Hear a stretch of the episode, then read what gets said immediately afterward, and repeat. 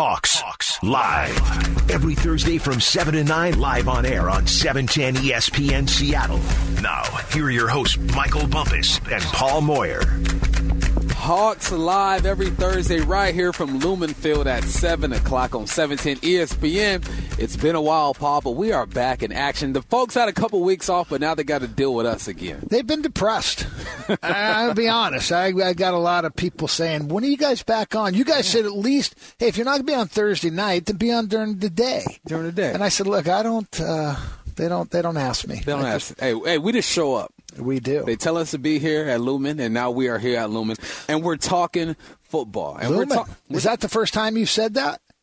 Uh, on air, yes. Yeah. On air, yes. Because there was CenturyLink before that. It, when I was playing, it was Quest and now Link, but now it's Lumen. So that's what we're going to call it, Paul Moyer. And we get to talk about an eight and three football team who went to Philly and got it done. At one point in the game, it looked like it might be what? What was the, the score, nineteen to seven or something crazy like that? That two games in a row. seventeen to nine. Yeah, seventeen to nine. That's what it looked like was going to be, but it ended up twenty-three to seventeen, and a big reason for that offensively was D K Metcalf, and defensively it was just a defense they, in a hole. By by far their best game. Yeah. And and actually they've been playing better. Yeah, I would even say the last three and a half games.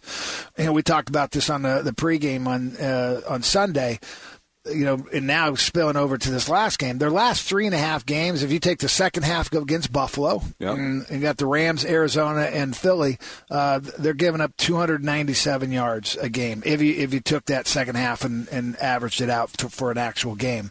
So they are playing much better. And and against good teams. Someone said, well, is it your, the opponents? I go, well, the Rams are a top ten offense. Arizona was the number one offense. Yeah. Buffalo is a very good offense. The only one that really was struggling was Philly, and we took care of business. And it was still Philly. If you go and look at their points and uh, yards, it's particularly through three quarters, is the worst they they'd been all year. So, you know, while they were struggling, we we made them struggle even more. I, I like what we're doing. It, I feel like we're having fun again. Yes. It, it, it was not fun those first, you know, seven games, six games of the year. You know, you're you're on a historic pace for the worst defense in the history of the N F L, and they've righted that. Matter of fact, uh, if not for that last drive, we wouldn't even be dead last in defense right now, which I said would be hard to do for us to pull ourselves out of that hole because, you know, when you're giving up over five hundred yards the first three or four games of the year, that's a tough hole to climb out of. So I think we're back to what we thought we were going to be. We're healthy. You got Griffin. You got Jamal, who's now knows his role. We got Dunlap. Um, a lot of good moving pieces. You got Jordan Brooks, the rookie who's, yeah. who's playing well, and Bobby Wagner. I mean, the last couple games, I thought this last game, even though the forty-niner game early in the year, he made some plays in the sacks. I actually thought this was his best game of the year. Yeah, and turnover, Diggs, turnover in yeah. the red zone. If there wasn't a turnover in the red zone, that would have been eighteen straight games that the Hawks did not get a turnover in the red zone. So that was nice to see Diggs. Wow. I would like to see him get his ad read on and, and scurry on out that end zone and take it one hundred, two hundred, three yards. But he, he took the knee. He did the smart thing. But it's nice to see this defense. Offensively, D K Metcalf, man, I mean, look, they say, look, this is what we're going to do. We're going to take our best corner. He's going to follow you. We're going to press you early. What they do, D K, D K hit him with a couple slants. By the third series, Slay was then playing six yards off. But also in that first series, Slay got a personal foul. One of their defensive linemen got a personal foul. Cheap shot, too. Yeah, that, that, that was horrible. That was, D K has a target on his back, and it's just because he's balling. Like, what? I, I think he makes D Bs insecure, Paul. Well, he's a big man. He might make me insecure back in the day. Well, we didn't face anybody that big. I mean, he's six four, whatever, you know, probably close to six five, two hundred, and they say he's two thirty-six, thirty-seven pounds. He looks bigger than that to me. You know, the, comparing him, obviously, to to Calvin Johnson back in the day. Calvin had nineteen hundred yards, I think his sixth or seventh year in the season, which is is remarkable. Yeah. I, I'm going to ask you this, because you know, I watched D K, and it, you know he's as great as he is, man, he's going to get better. Yes, he's going to get better. He ran a, a a slant and go. I go, eh, he's going to get better in that route. I didn't sell it very well. At times, he gets a little, I don't, I don't, I don't know if the right word's lazy. I just say he doesn't get his hands in the right position, and he drops some easy ball. He dropped one in the end zone. Uh, would have been an easy touchdown. Um, so what is it? It, it? Everybody knows he's fast. Yeah. but he doesn't necessarily look that fast until you watch him haul down um, Buda Baker, mm-hmm. or you watched him run by Slay, who you go, who can flat out run, right? And he just pulls away. It's effortless. Is it because you think people? It's deceptive speed. They think, oh, I got this. I'm, I'm in a good cushion. Yeah, I think it's. I think it comes down to his stride. Because you look at a big man's stride. He's eating up five yards every stride and a half. Whereas a guy like me, five eleven, it's going to take me three, two and a half to eat up that five yards. So when you look at it, it looks like he's not moving that fast until he gets up on you. You know, it's kind of like a like a fastball. It doesn't look like it, it's coming in hot, and then it blows by. You're like, okay, I got to respect that. And I think that's what it is with D K. It looks effortless. So his body language says he's not moving that fast. But then when you feel him, you're like, okay, I got to get on my horse. And that's what happened to Slay. There was a the first big play. Was it the first drive? I think it was the first well, drive. Well, there was a couple. The, well, the biggest play was the fourth drive, third drive, whatever it was, and it was a third down play, and they blitzed. Went up top. And, yeah, yeah they, they the, I think the free safety misplayed it. He dropped down looking for uh, Tyler Lockett on a deep cross. But I think he also thought, eh, Slay's got this. Mm-hmm. He, he had great corner. He, he was on the upfield shoulder. And then he wasn't. They don't believe it. All right, so you're D B, safety, you've done this, right? I feel like defenses don't believe in D K at this point. Now, mm. if you are on the other end, second mm. year, he's got, he got what, twenty-seven games under his belt. Are you buying what he's selling at this point? Well, considering Calvin Johnson is considered one of the greatest, and I, I, I, I never want to say someone's the greatest. He's, he's one of the top five greatest wide receivers of all time. Certainly statistically, he's crushing him the first two years, yeah. D K is. He's got more yards, more catches, more T Ds. Um, he's you know he's still got a long way to go to catch some of his uh, Calvin Johnson's best years. I I don't I don't think anybody uh, underestimates him. It's, sometimes you underestimate speed mm-hmm. until it's there. And I, I'll give you one example. We were playing Philadelphia. Back really? a long time ago, probably before you were born. And I'll do the math on that one. And we were playing them, and we're up by six points. There's a minute left. Eugene Robinson and I were playing the, the, the deep safeties.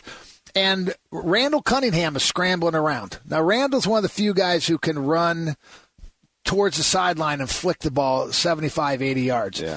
Kenny Jackson is running down the middle. He was one of the fastest wide receivers at the time. I... Eugene and I both have a, a nice cushion, five yards. You know, when I'm in motion, there's not a lot of guys who are going to outrun me by five yards back then. Man, all of a sudden the ball was in the air, and now it's past sixty yards. Now it's past sixty-five yards. And I we just underestimated that, okay, he's not only super fast. I mean, he, he would beat us by five or six, seven yards in a hundred-yard dash. And I just think that's where, where D K is, is they look at him and they go, yeah, he's good. Mm-hmm. He's strong. Um, he runs good slant routes. I just don't think you can appreciate the speed until you're actually live against it. Until and then it. they start – that's where the cushions start to come in. Yeah. And look, I think the Seahawks are going to get so much better. Uh, so let me flip this way. We, we all, all right. know what D K's doing. Okay. Uh, it's look, he's he's going to break Steve Largent's record, most yards in uh, a season. I mean, that's man, you're talking about a Hall of Fame. We're we're here in the Verizon Lounge and we're looking up at the Ring of Honor, and there's Steve Largent way over there, and you know all every record imaginable that you know D K, if he stays healthy with the Seahawks, going to break. Um, but what's going on with Tyler? I mean, it's been D K one game, Tyler the next. D K one game, Tyler the next. This is the first time where, you know, that didn't switch. And uh, I felt like they, they, they were jamming him a little bit, you know, and, and maybe frustrating. You know what it is, Paul? What? Us small, us small guys, we got to work harder, baby.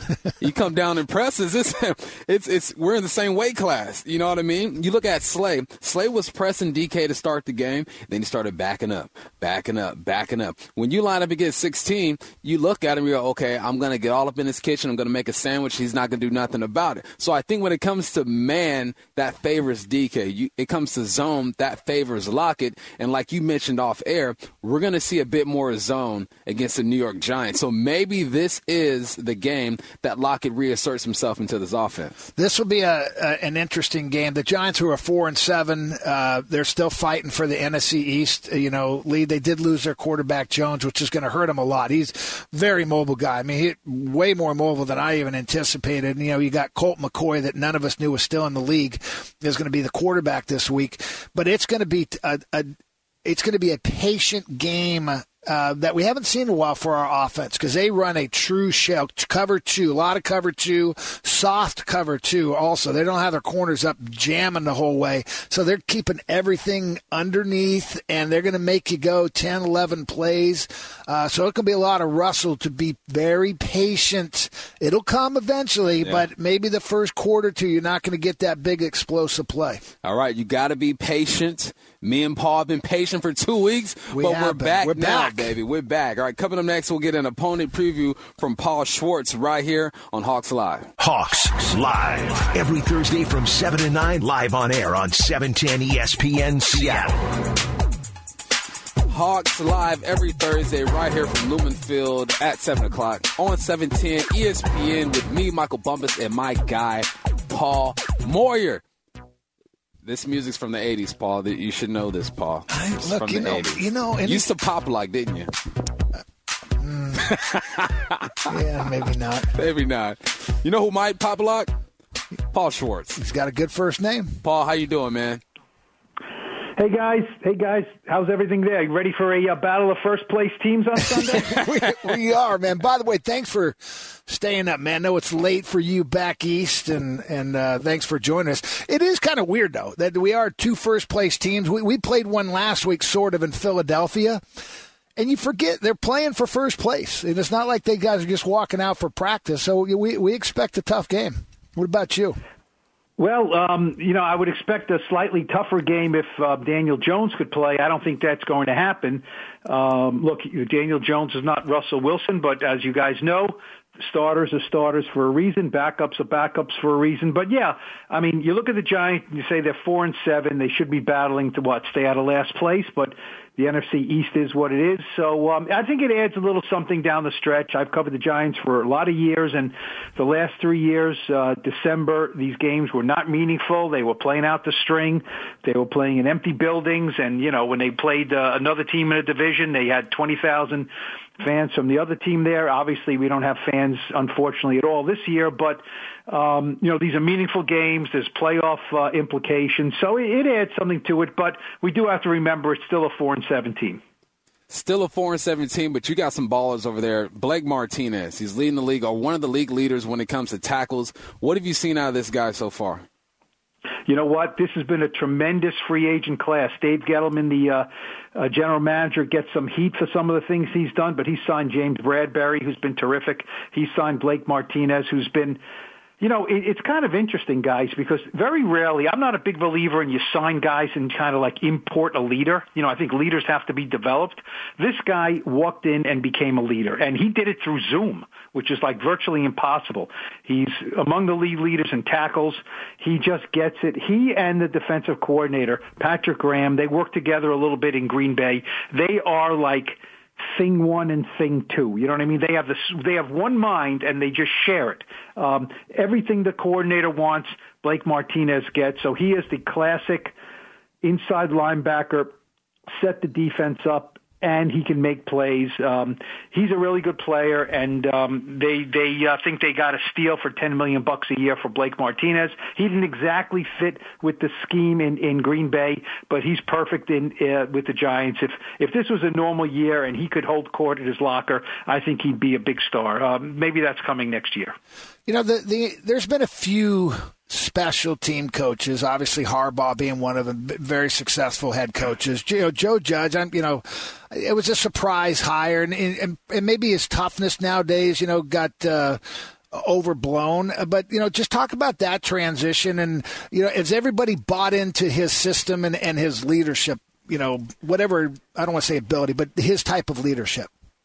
You know, I think this special teams thing, I think it's very interesting because – you know, I don't like when you watch these head coaches, right, and they got their head buried in, especially the offensive guys, right? They got their head buried in that laminated sheet in front of them, and they're looking up, and they're calling the plays, and they're radioing in, and I'm thinking to myself, can you put your eyes up and watch the whole darn game? You know, get a feel for the game. Joe Judge has never been an offensive coordinator. He's never been a defensive coordinator.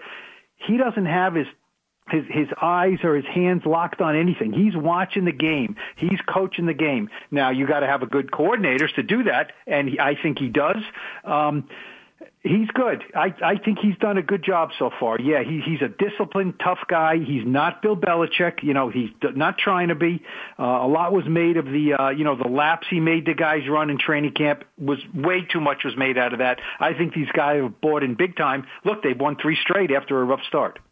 Yeah, Paul, these guys are battling. And when I watch film, another guy who I see battle is Evan Engram. I think that if he was on a different team, he'd get a lot more love. What do you see out of Engram? You know what I see and what you just said? I see that you're not in New York. you're, you, you're not in New York. He is not. He is not the apple of these fans' eyes. You know, don't forget he was a first-round draft pick. He had a really good rookie year. He's been a tease. Uh, he's had some injury problems. Uh, he dropped a pass earlier this year against the, the Eagles that would have clinched the game for the Giants. Just a beautiful floater right in his hand. So uh, you're right. He had a big game last week, but he also was stripped for a fumble. So Giants fans are very mixed on him. They they when you mention Evan Engram's name, it's like, Oh, you know, I mean, I, I he, he he doesn't show enough. He's talented, but he's not a winner. So um, fans here have issues with him. I can see that is a that is a Seattle point of view, and it's not the wrong point of view. I'm just saying that's a fresh set of eyes looking at a guy who's got a lot of talent, but in New York, in New Jersey, people have some issues with him. Hey, well, Paul, you let those New Yorkers know when they're done with him, we'll gladly take him here in Seattle. He's got a job out I, here. Look, I don't know. I had him on my fantasy football team two years in a row, and he um, he's a killer. He, no, yes, that's that's uh, guys in New Jersey, guys in New York, and guys in Seattle who have him on their fantasy teams are not happy with everything. He's on mine too, by the way. Yeah, no, there's been some disappointment, but when you watch him on film, I mean, he's he he does pop. I mean, he's he's a he's a tough matchup. Uh,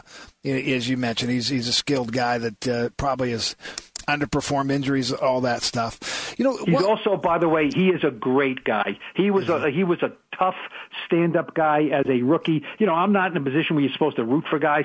I root for Evan Engram because he is a class act. He's a gentleman. He doesn't have a big ego. You, you want those guys to do well, and he is talented, so maybe he can put it all together. You, you lose Jones, you lose Barkley. You know, we mentioned a couple guys who are are good players. And again, they, you guys, Giants have lost some tough games. We we were watching the film uh, earlier today, and we go, God, they're sound. You know, you, you got to go beat them. But talk about some guys maybe that uh, our listeners don't know anything about that are, are having good years. Uh, let's see. Well, I mentioned Bradberry. You know, I mean, I guess your listeners know a little bit about him. You know, I don't think he got a lot of publicity in Carolina, but he's to look. He's getting sixteen million dollars a year, right? They they they didn't go on the cheap for him. They paid him big money. Uh, he's terrific. I mean, can he hang with D K Metcalf snap for snap? Well, Darius Slay couldn't last week. Probably not, but uh, he's pretty good. You know, he's he's probably right at a Pro Bowl level. Um, you know, the guy, one guy who's been very polarizing in New York, Leonard Williams, first with the Jets and now with the Giants. Um, you know, he's on a sixteen million dollars franchise tag. He's been terrific. Six sacks, leads the team. He's in a salary drive here. He's good against the run. A good, solid player, can make plays. And uh, there are two safeties, Jabril Peppers, the guy from the Browns, part of the Odell Beckham trade. Logan Ryan, who was uh, with the uh, Titans, was with the Patriots, was unemployed for most of the offseason till the Giants signed him. He is another one of those guys, instant leader, smart. The two safeties are smart, sharp guys. And so, uh, you know, that's on defense. And offensively, I think their offensive line is getting better. You know, watch Andrew Thomas, the uh, number four pick, the left tackle from Georgia. He had a rough debut in the N F L. He's getting better and better. I think he's going to be a really solid player. There is one guy coming back. Unfortunately, we're out of time. Golden Tate. We're uh, we're interested yep. to see him. Uh, we wish you could be here. This COVID thing sucks, and uh, wish you guys were traveling and would have liked to have had a beer with you and talked a little more about uh, a couple of the players. to Seattle. I've covered playoff games there. I've covered Giants games there. It's beautiful. That facility with the the lake or the river running through it. It's uh, it's um, yeah. I mean, it's what we do. You're supposed to go to games. You're not supposed to sit home and watch them. But uh, you know, God willing, next year we'll all be doing it, right? Well, Paul, we appreciate your time. When I think of New York, I think of Taxi Cab Confessions, and you just hooked us up with one right there, man. I appreciate you. Thanks for staying up late. Have a good one, man. Anytime, guys. Thank you. All right, coming up next, we chat with Seahawks defensive back Ugo Amadi right here on Hawks Live. Hawks Live. Every Thursday from seven to nine, live on air on seven ten E S P N Seattle.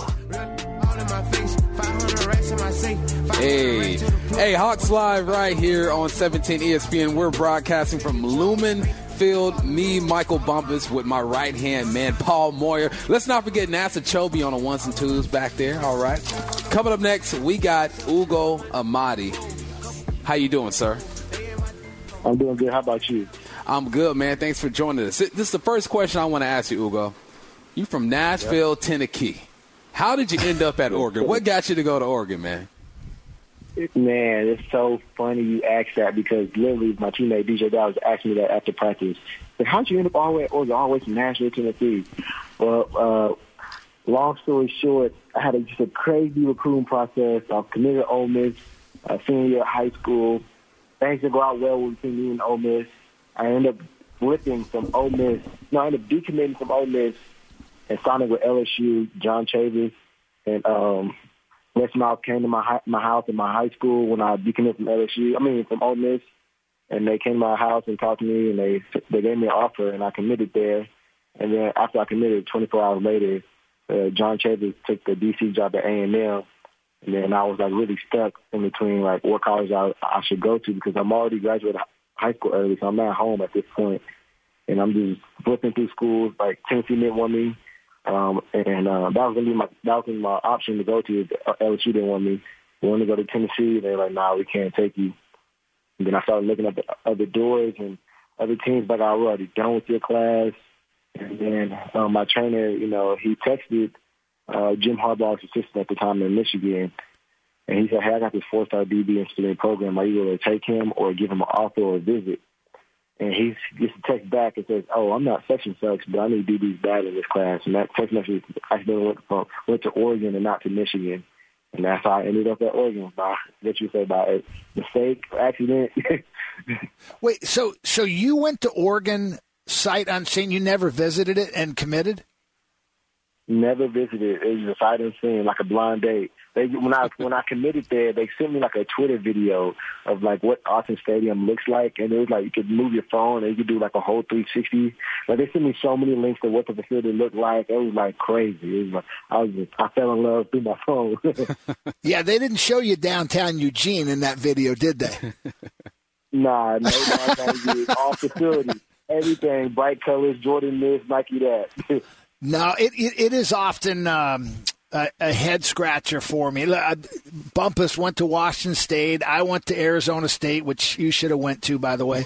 Um, and, and and my best friend went to Oregon, and he always talks about Oregon. I've been to Eugene a million times, and I get the uniforms and I get the facilities, but I go, man, they're not taking them down to downtown Eugene. There's there's no way. I never quite got the understanding of that part, but, um, you know, it was a good choice for you because Lombardi Award winner, you know, unbelievable college, you know, career, and, and now here the Seahawks. I'll talk a little bit about Nashville still because, you know, that is S E C country, which is amazing. I went to Nashville for the really the first time this year to visit it. I've been for football games and stuff, but um, that, that place has grown up quite a bit. Is it is it changed since even you've been like in high school? Because that is a growing town.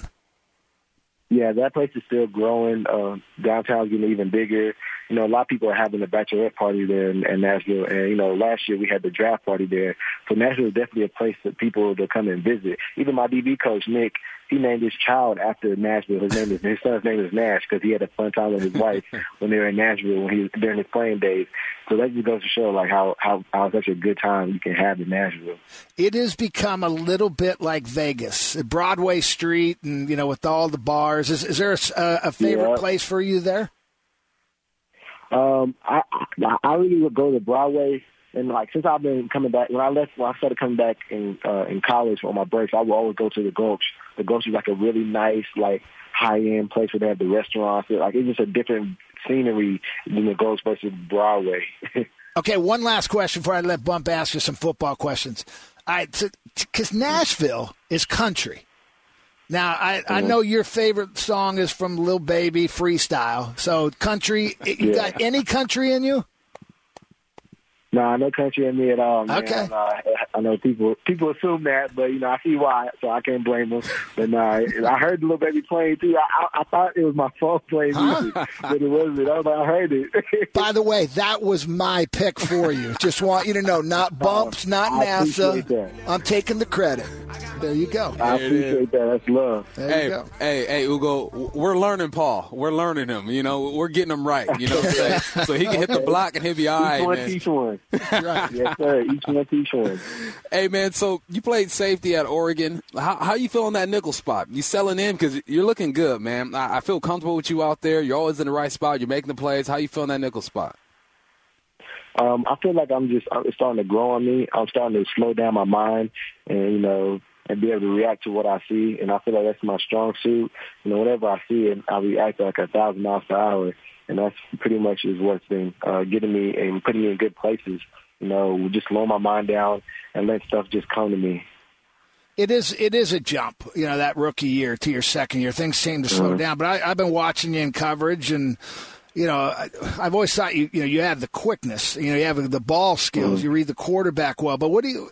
What are you more comfortable in man or zone? Uh, I could, I, I really feel comfortable in both, to be honest with you. And I always, you know, you know, we're such a zone team, but I always prepare myself every week to play a lot of man. That's just me, because I never wanted to be like, oh, comfortable with just, uh, I want to be able to do do everything, you know, so the coaches and my teammates can trust that uh, whatever call we make, you know, we're going to be able to, you know, handle that handle that situation. You know, with Jamal Adams, uh, the trade, you know, and obviously you guys blitz a lot with him. Uh, you know, last week, mm-hmm. I, you know, you guys played zone, you played man. I saw you guys uh, disguise some things where you dropped in the deep half a couple times. Uh, I don't know if you guys were zone blitzing it, but you know, dropped Jamal down, I think, and you went to the deep half. You guys, are you doing a lot more this year? Is that, is it different for you than compared to last year defensively? Yeah, we're definitely doing a lot more. We're definitely disguising. You know, blitzes coming from one way, or you may think I'm blitzing, somebody else is blitzing, or I'm blitzing, somebody else may act like they're blitzing. So I feel like this year is definitely a year we gotten like we got we gotten the chemistry down. Uh, we're starting to play play fast, and you know, we're starting to be athletes, starting to be real ball players. Hey, Ugo, one of the things that I appreciate about not having fans at the game is that I get to hear the chatter on the football field. And this defense, man, the last couple of weeks, the swag is different, man. I'm feeling it. I mean, does it feel different out there? You guys kind of finding your stride and figuring out who you are? Yeah, I really appreciate that. Yeah, we definitely find our swag. Um, you know, we just, we're still chopping the wood every week. You know, we, every week we have a reason to get better. We have something to work on to get better at, you know, and, you know, we're definitely coming along. Russian coach is definitely coming together for sure. You know, we we heard about, we've all had, who played this game, we've had player meetings when things aren't going right. You have team meetings. And, you know, a week ago you guys had this accountability meeting. Um, mm-hmm. what, what did that mean to you? What what was uh, – you can answer that if you want. Is that food? That, oh, no, no, no. You good, you good. Uh, uh, accountability, what, accountability, what did that mean to you? You know what I mean? You said, you said, what does it mean to us? Yeah, what did it what mean? What did that meeting mean? What, why was, why did Pete think that was a different meeting than ones he's he's been a part of? Um, I feel like that that meeting is uh, what do we need is what we needed. Um, um, it helped us, you know, come together. Uh, you know, what we need to work on and. and make sure that we can count on one another. You know, that's the biggest thing too. And uh, I feel like that meeting was necessary, and that's what we needed to do. Ugo, you're one of the, the younger guys on the team, but you had a year without COVID. You had a year with COVID. Um, are you blessing these young guys with some knowledge of how to stay in? I mean, you're you're at the age to where you still want to go out, you still want to do your thing, but you, you you're required to be responsible right now. What's your role in this whole situation? Uh, my role in this whole situation, especially talking to rookies, you know, is just talking to them uh, how to handle themselves off the field. You know, it's different, you know, because of COVID and everything. So you really have to protect the house. You know, you got to make sure uh, you could uh, bring in those right people around you, you know, because we want to keep everybody, you know, COVID free, you know. And so far, we've been doing a good job at it. And, you know, the rookies, you know, um, they can always hit, there's something called the rookie, the rookie block where, you know, after a certain week, you know, the rookie starts slacking and all that stuff, but you can't do that because they're not used to playing two college seasons and one in one season in the N F L. So, you know, it's just uh, motivating them that and making sure they continue to pick up uh, where they started. Uh, rumor has it your favorite movie is The Longest Yard, but I need to know, because that's one of my favorite of all time, but it may be a different movie. Is it the original, or is it the one with Adam Sandler and the latest one? You know, I, I had to, to have Adam Sandler. You know, it's crazy. I, and when we were in Philadelphia, I watched that movie twice in one day right before the game. Did you? I love it. But that's a good one. That's a good one, Ugo. Hey, man, I appreciate you taking time out of your day. And uh, two eight, man, get it done this weekend. We'll be rooting for you. I appreciate y'all for having me again. Thanks, man. All right, coming up next, we got you covered with all things Seahawks and the N F L as a professor. John Clayton joins us next right here on Hawks Live. Hawks Live, every Thursday from seven to nine, live on air on seven ten E S P N Seattle. Hawks Live every Thursday, seven to nine, right here on seven ten E S P N at Lumenfield. I'm Michael Bumpus. He's Paul Moyer. That's what do we got? What do we have? That's Brickhouse playing in the background there, we go. There Paul. Brickhouse. We're getting funky, so you know we're going to John Clayton. John, how you doing, man? I'm doing funky good. funky funky good, good like it should. I like oh, you got bars, John. We're going to make you a rapper here sooner or later, John. I wouldn't mind that. Hey, John. Um, by the way, I'm tight with Lil Wayne. Are you? Are you? How's well, that? Not really. It's like I've, I've, I've, I've tried to have him on uh, Schooled with the Professor, but he's he always kind of having a little cigarette and uh, not getting a chance to call back. But back back in the Super Bowl in Jacksonville, I was walking out of the E S P N party, and there was this big disturbance in back of me. And I'm looking back, and it's like uh, Little Wayne is trying to jump a barrier, trying to get to me. And it's like, because uh, he was doing some interview stuff for E S P N, and so it's like he wanted me to come up there. And so it's like I did. We sat there, and, you know, uh, everybody was walking by saying, what's the geeky white guy doing with uh, with Little Wayne?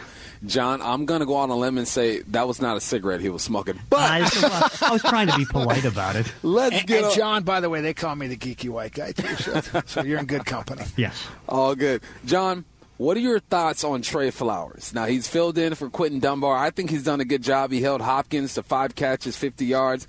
We didn't call his name much last week. Overall thoughts on Trey Flowers? I think he's done good because I think what they're doing is they're allowing him to go back to what he does the best, which is do some more man, you know, because he's good with his hands. He stays with the receiver, all those different things. And I think sometimes it gets a little bit messed up in zone. So I think the more man he plays, the better it is. I mean, I look at him as particularly with that big, long reach. Is being somebody that uh, you know can carry a guy from the line of scrimmage, you know, ten, fifteen yards downfield. And so I think the more they allow him to do that, the better. Now what you worry about is that he's got the hamstring injury that's kept him out of practice the last couple of days, and so he may not be able to play, but you hope he does. But again, the key for this team right now is getting as healthy and as talented as they can for the Ram game, because again, they're taking on three more teams that they should be able to beat. But uh, you know, you don't want to lose too much, because right now the secondary, particularly at cornerback, is thin. I want to talk defense, but I'm going to make a little detour first because the news today. Josh Gordon uh, is going to be allowed to play the last two games. And uh, just one, what does that mean? And two, how does that whole pro- – why, why are they waiting till two games – before the season? If, they're, if they've made the decision, why can't he play next week? Uh, because Well, they, they, it's usually a two-week period on the exempt list before you can come once you come off a suspension, because particularly now, I mean, he's going to take him five days to get tested with the COVID uh, tests and all that. And so then it gives him a week to kind of, you know, see how he is in shape and all that. And so that's kind of the way it is. And, you know, they, they did the same thing with Randy Gregory, only they let him know earlier and got him more public. I mean, this was the most quiet thing that you can have. I feel for, sorry for Josh, and I hope that when Josh has his first interview that he opens up and says, hey, tell us what happened, because no, the league's not going to say anything because of the union, and that's, you know, one of the policies that they have to stay quiet for the most part until the suspension is either given or lifted, and the team's not going to say anything, I guess, out of uh, better benefit for him. But obviously things didn't go right for uh, most of the first thirteen weeks, but now apparently he's done enough to be able to do it. Now, I know in the off season, particularly when he started to apply, there may not have been enough t- testers out there because of the COVIDs to be able to test him, and so that could be a problem. But uh, you know, you might he might have had a couple tests, he might have done something wrong. That one we just don't know. But for the Seahawks, it's great to get him back because you get, particularly in the last two games, which is so important, the Rams and the forty-niners. You know, he's going to be a great asset, and also then he can be available for the playoffs. You know, not to beat it too much because you know sometimes the N F L you're just going, you know, the decisions they make, but uh, obviously things don't just fit in a box. Do you think? Let's just say it, it's nothing major. Maybe it was it was just marijuana.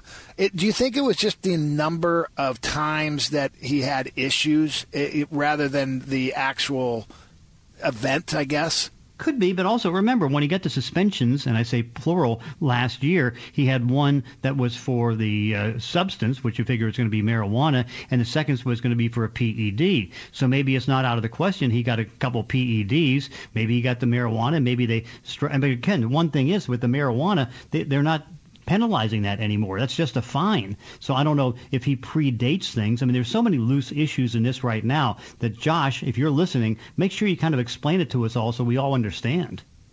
Who knows what's going on, John? Who knows? Let's talk about Russell Wilson. Now, the last couple of weeks he's been a little conservative when it comes to, I guess, his decision-making. Do you feel like not being in the M V P race has kind of allowed him to not feel like he has to force the ball down the field? Well, I, I think that, uh, you know, he kind of learned from the three out of four games where he had the ten turnovers. And so I think that, uh, you know, just to concentrate. But also think about what he's had to go through. I mean, first, two weeks in the Arizona game, he had to play with uh, Damian Lewis at center, and Damian hadn't been at center since junior college. And so here he was making a quick transition. And, you know, you can see he was a little bit shaky on it, did as good of a job as you can expect for somebody that hadn't done it since junior college. And so you're you do this, and of course here they're playing a good Philadelphia Eagles defense that has a good pass rush, and you don't have your right tackle Brandon Shell, and so that became a little bit of a problem. And I think that, you know, the big thing that he wanted to make sure is like, okay, what's more important right now? The M V P race, where he's still in the top three, he's probably, you know, behind uh, Aaron Rodgers and uh, Patrick Mahomes right now, but he's still good enough right now to be in the top three, and he can still finish strong, particularly if he gets wins and touchdown passes to be able to still get that M V P. But I think what he's more worried about is keep the touchdowns up and try to keep the turnovers down. John, is this the first year he gets a vote?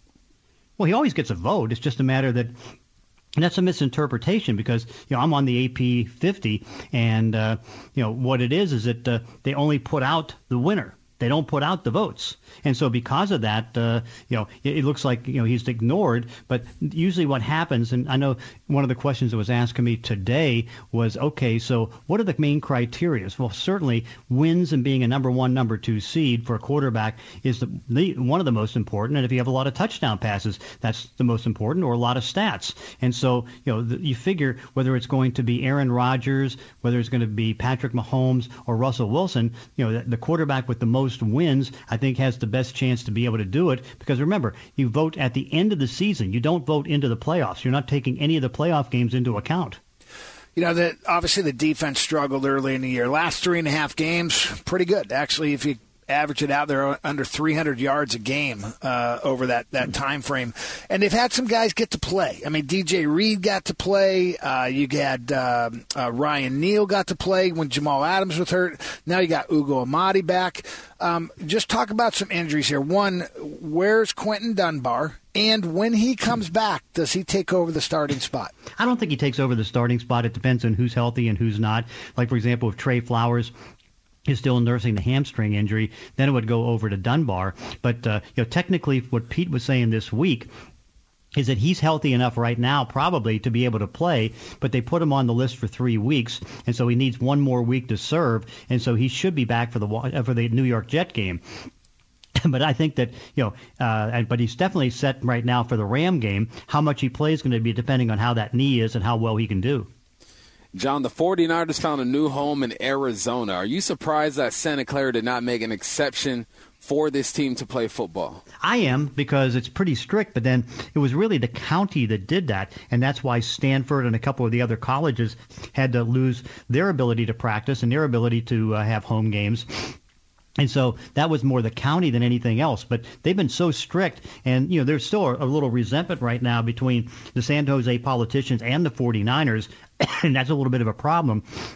But right now, I still like the story that Kyle Shanahan said, for the three weeks you're going to be in Arizona, this is going to be a bonding thing for the team. And he looked at him and says, you know, he kind of scrungled a little bit and says, no, it's like after the Saints game, what we ended up doing is having nine play, like almost like eight or nine players or a bunch of players having a thirty-minute dinner together, and nine guys got on the COVID's list because of it. So, no, there's no bonding going to be in this three-week period.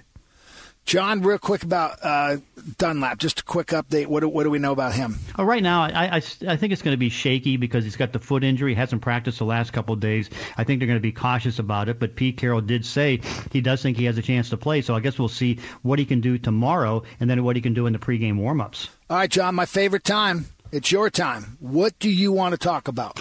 Well, I tell you, nobody's asked me about some of the Pro Bowl voting right now and where the Seahawks stand.